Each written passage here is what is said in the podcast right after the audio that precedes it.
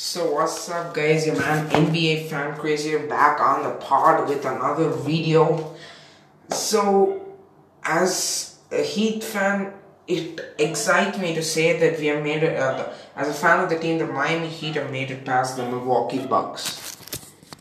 I have been a Heat fan since I learned the sport, I I came to know about the sport of basketball, which is like five years, five years ago you know, maybe five, maybe four, five whole years in 2016. I started watching basketball since then.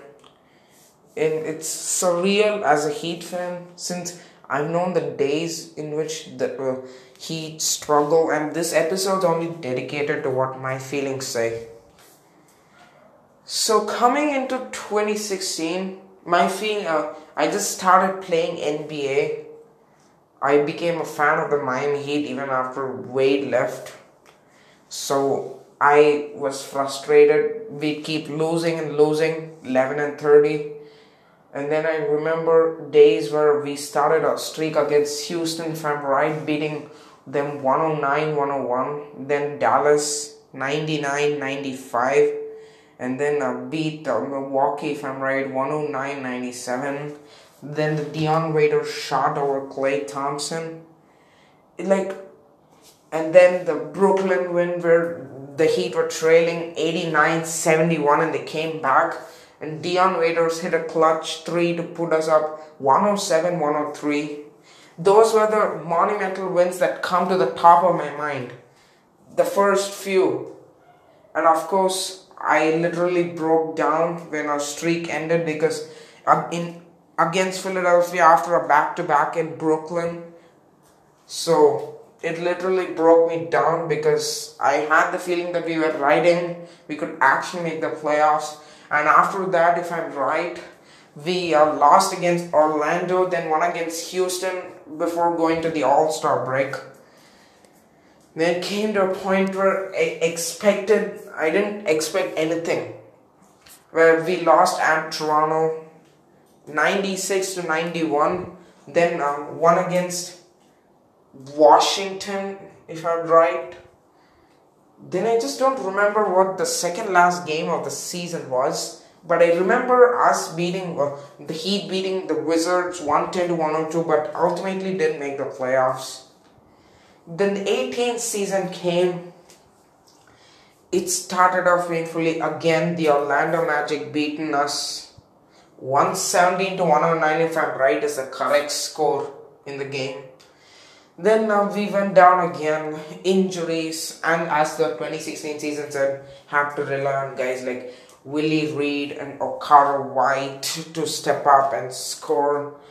This is where we had a lot of guys step up, undrafted Rodney McGruder, James Johnson, Wayne so basically, the theme season was like when, but this is where they made the monumental mistake. They overpaid Dion Waiters and James Johnson. It literally uh, like made in what other analysts and other um, executives say one of the best like most attractive markets like out of competing for any major free agents. So the Heat, um, they played pretty well. They went on a seven-game win streak, if I'm right. It started, if I'm right, if I just don't have a pretty good memory. If it consisted of, um, if I'm right, we beat the the seven game win streak comes to my mind. It ended uh, with the it ended when we lost the Bulls. Before that, it was the Bucks. Before that, it was the Knicks. Before that, it was the Pacers, Raptors, Jazz. Oh, yeah. Started with the Magic win, when right 117 to 111. Tyler Johnson put on a show in the third quarter. Then the Heat beat the Pistons 111 to 104. They beat, if I'm right, it starts from there. Slow stepping pains. After that, they beat the Knicks, if I'm right, 107 103. Yeah. After that, if I'm right, they beat the um, Raptors, if I'm right, Jazz after that, 103 102 when Josh Richardson went past Derrick Favors to get the bucket, go ahead layup. After that, it was the pace of Wayne Ellington um, standing alone in the corner or waiting by, from right, Siakam to get the game winning layup. 90 to 89 with 0.3 on the clock. And then the Pacers, we won 114 106. Wayne Ellington put us up 109 103. So the season went on up and down. We lost against Philadelphia in the first round 4 1. The scores being 130 to 103 in game 1, 113 to 103 the Heat win in game 2, 128 to 108 the Heat lost, 106 to 102 the Heat won, and 104 to 91 the Heat lost, thereby eliminating them. I just remember the scores, man. I just I just learned to be. I, sometimes I literally put up not in doing anything just to watch this team play. Though the feeling of a W was pretty joyful at the time. Then the 2018-19 season came. Wade's retirement, but you could say other than that, this team could have been described as having one of the more bleaker futures in the league. So, as much as for what Wade did, so that was not a lot of much to like actually think. Maybe Richardson growing into a 16 point per game scorer after all, he was the leading scorer. Point justice, I saw that a lot. The Vice jerseys which broke out in 2018, the white ones, Miami Vice, and then the black ones i don't remember what they call them sunset vice yeah you know just one sec guys so basically i'm just gonna search. So what i've been forgetting what the miami black jersey's name is. Vice oh yeah i remember it. If i'm right i remember it vice nights. Sunset vice. And then uh, that was I like watching us play in the court. It brought me up to watch the games. So another season ended. So this season is gonna elaborate more on my mind. So after that, Wade retired. After he had the triple double in Brooklyn and the uh, and the thirty point display in Miami, I was watching that. It was pretty special. So after that, the regular season came. So you wondered what we'd do. First thing we did was try to get Jimmy Butler out of the Philadelphia 76ers. After reports came that uh, he demanded a max, the Sixers didn't want to give it because he's older. They wanted to give it to Tobias Harris, who was, or maybe this is what the Sixers fans say. They say that the front office tried to offer Butler more money. He denied it, which forced the team no other option but to re-signed Tobias Harris, who they gave up more assets for, so that they can't just afford to not keep him. This opened the door for the Heat, and you say how the Heat come in like their cap sheet is deadlocked. Turns out the development of Josh Richardson, the 40th pick in 2015, out of the Tennessee Vols, he, his development became key to a point where Philadelphia wanted him, and Gohan's defense could replace what JJ Redick does does not bring on the defensive end. I will elaborate on the Sixers a little bit. So, as far as to what I say, this has been pretty impactful. Jimmy comes, yeah. So they brought him out. We're trying to give Dragic back to the Mavericks because Dragic was limited. If I'm right, he had played like only 36 games. He was out from like November till like February, if I'm right. So, he, yeah, so his injuries were a concern. Before that, let's take a recap. They signed Kendrick Nunn to, if I'm right, a standard three year, if I'm right. And Duncan Robinson, I saw him a little bit. I thought, I just thought we he had to improve a little bit more because I wouldn't say he was like downright trash. I just felt like he had the big, he had a bigger need to improve. But you wouldn't think that he was gonna be the shooting guard this year. If I'm right, you would have him. They had Butler as a shooting guard with Winslow as a small forward or inverted. Either way, NBA's positionless. So the Heat wound up trading Richardson. And one more thing in the draft, everyone criticized the Miami Heat for picking up Tyler Herro. turns out some people call call uh, some Heat fans call us fire Pat Riley. Now it feels pretty foolish. I was sold on the way Herro played after the summer league. The obvious negatives were that he didn't have enough athleticism for like to add a neat edge in scoring or to say that he could improve in terms of bulk. Okay, so that's pretty special in terms of what I think. Okay, so what I think was it was very, very special that we saw a bona fide guy who could help out shooting issues, if I'm right. So it's just very special the way I just saw him play. I didn't know a lot more about Kendrick Nunn other than the fact that we signed him. So, yeah. So bringing in Jimmy, we're bringing it out. I just got absolutely crushed when I heard that we trade Richardson. I like Butler. We're willing to bring him in. He's going to be an upgrade. But just seeing him develop, like, though he may not be like a, a young star, he is still a pretty good young player. I felt heartbroken upon trading us trading him, but it was like I said, no, it's a business. It had to be done. So Dragic to Dallas, as I was pointing out, but the Mavericks became interested in wanting Derrick Jones Jr. and uh, and Kelly Olynyk to bring in, so they couldn't part ways with Jones. So they wanted to get rid of Whiteside. They traded him to um, Portland, getting Meyers Leonard, but had to give him. They also got Hart, Mo Harkless in the deal. The Heat had to give away Harkless and the 2023 first rounder in that deal, getting Meyers Leonard and Meyers Leonard and Jimmy Butler out of the deal. So the obvious reason was people think, ah, Jimmy Butler, he has said he is so much about winning and he just just booked his retire he booked his ticket for beaches and the girls and the retirement.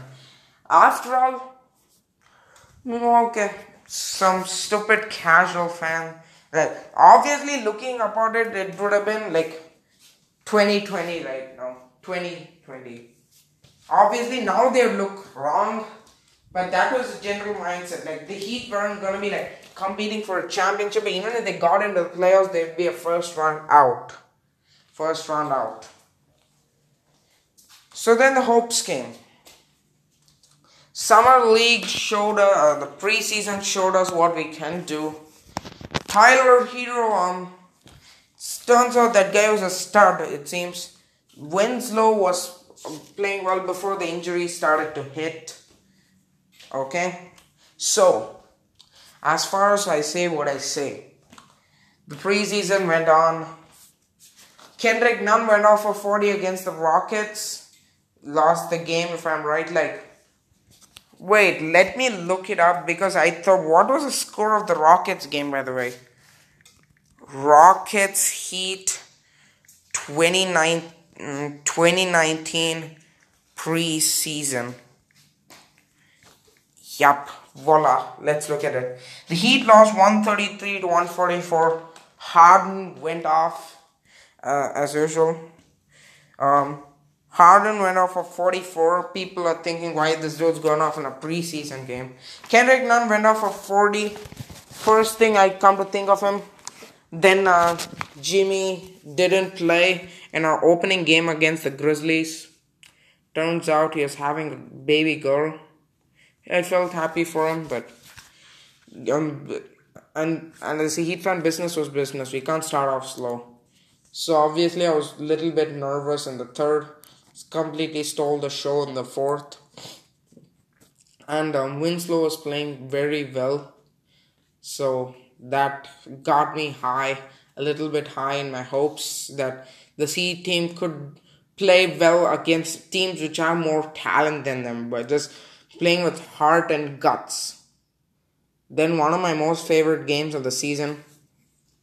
Up until that, we went into Milwaukee, and as a fan, I I just slept off because come on, I was like damn near like I felt like so tired. I just slept off. So I woke up to watch the fourth. I was surprised the Heat were leading because though the Heat were like oh, an okay team, you wouldn't expect them leading in the fourth, even in regular season game against a team like Milwaukee. Speaking of Milwaukee, let's come back to that. So then, the hopes started to rise. The overtime, the Heat won. I was so happy. I was stoked. I was trying to like watch the highlight film the whole day if possible and it's been an up and down for me obviously like as when a team comes to win a lot you fail to you fail to remember what like in a ta- in this is what i say teams which tank a lot like the fans of the team which like was not in a good position knows what the value of at least like one win against really good team looks like so obviously that was my mindset. But this season, if I'm right, I failed in the fact that we were getting a lot of W's to remember the fact that what I was stoked about even getting a win. I lost that part a little bit in later into the season. Luckily, I've regained that a little bit in the playoffs. Like being stoked for a win because after a little bit inexperienced as a fan of the team.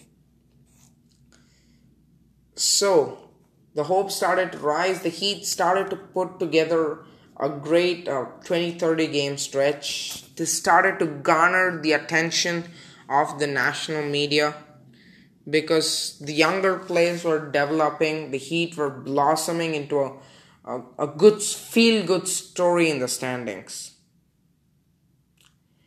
So, this was before the Lakers Heat game in on ESPN, right on December 13th, if I'm right. Yeah, yeah, December 13th.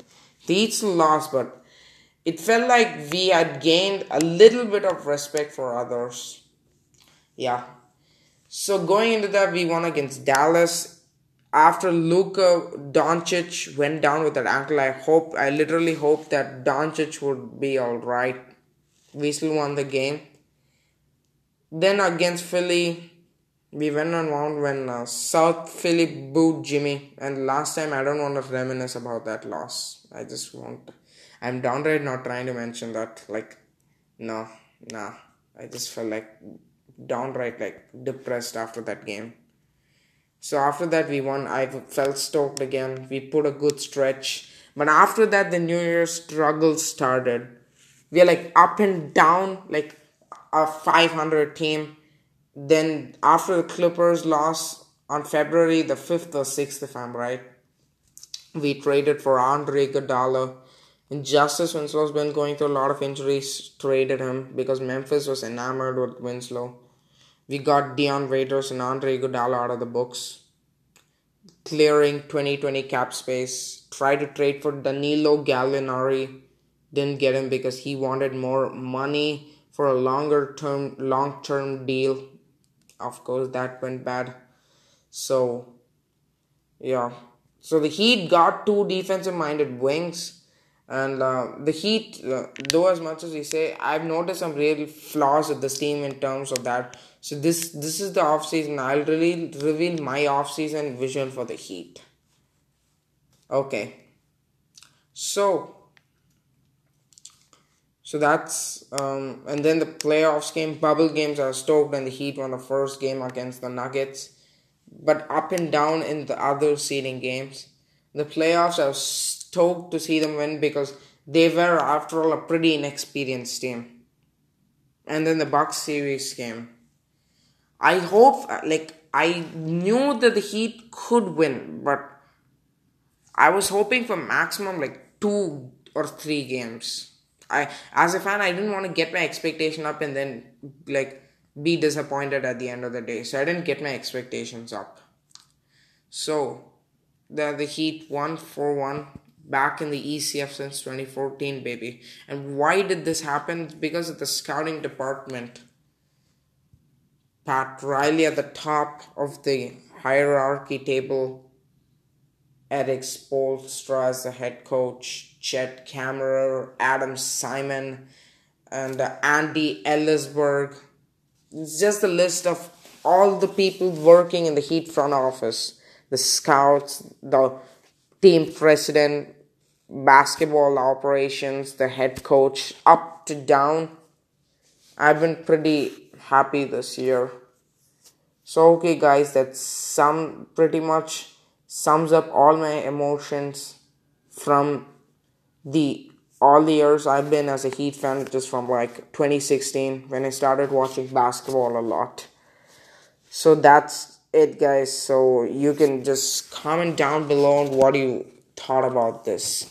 So peace out, my friends. Hope you all are safe. And um, turns out the Raptors Celtics game seven, though I don't have any kind of feelings between both of those teams. You gotta let old wounds go. So that's how I view it. Obviously, you could say I've never faced, I've never been against the Boston Celtics as a fan, so obviously won't not no, I just started watching basketball a few years ago, so I know what it is. At least like from then.